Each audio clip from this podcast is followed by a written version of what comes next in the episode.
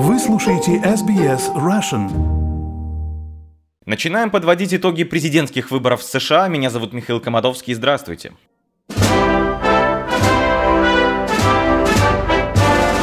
В США продолжается подсчет голосов в соперничестве Дональда Трампа и Джо Байдена. Победитель президентских выборов в США по-прежнему неизвестен.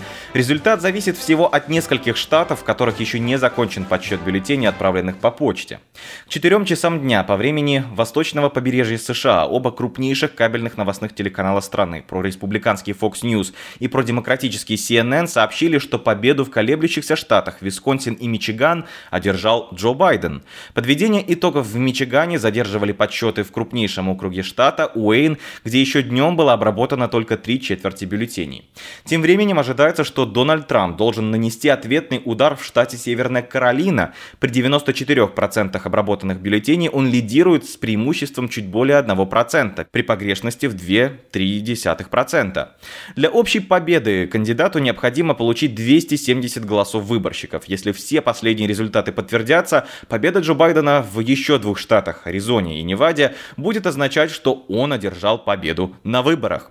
Байден в среду днем заявил, что он пока не готов объявить о своей победе, поскольку подсчет голосов избирателей все еще продолжается, однако добавил, что он уверен в своей победе по окончании подсчета бюллетеней. Кандидат в президенты от демократов сообщил, что он опережает Дональда Трампа в оставшихся колеблющихся штатах, результаты голосования в которых определят исход выборов. Предвыборный штаб президента США Дональда Трампа заявил о намерении потребовать пересчета голосов в Висконсине, одном из штатов, которые могут определить исход гонки. Ночь выборов в США прошла спокойно. Накануне 3 ноября большинство заведений в центре американской столицы закрыли свои фасады и витрины листами фанеры в ожидании возможных массовых манифестаций, особенно после летних протестов Black Lives Matter, но на улице люди не вышли. Явка на этих выборах рекордная, по крайней мере, в сравнении с 2016 годом. Более 100 миллионов американцев проголосовали на президентских выборах досрочно. 2/3 этих голосов пришли по почте.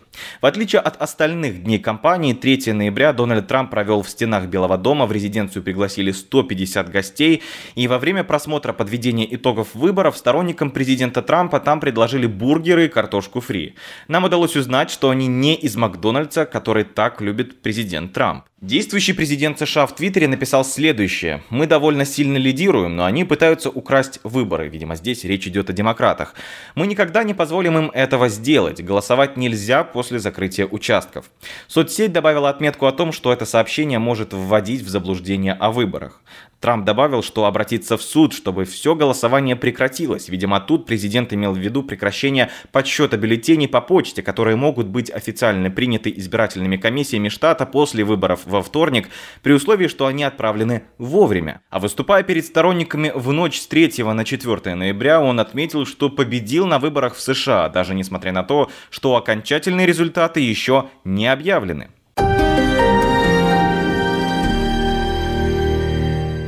Пока, согласно предварительным результатам, лидирует Джо Байден. В 2016 году к этому времени мы уже знали имя победителя. Уже в эту субботу на SBS Russian расскажем, будет ли известно, кто займет кресло в овальном кабинете Белого дома. Поставьте лайк, поделитесь, комментируйте. SBS Russian в Фейсбуке.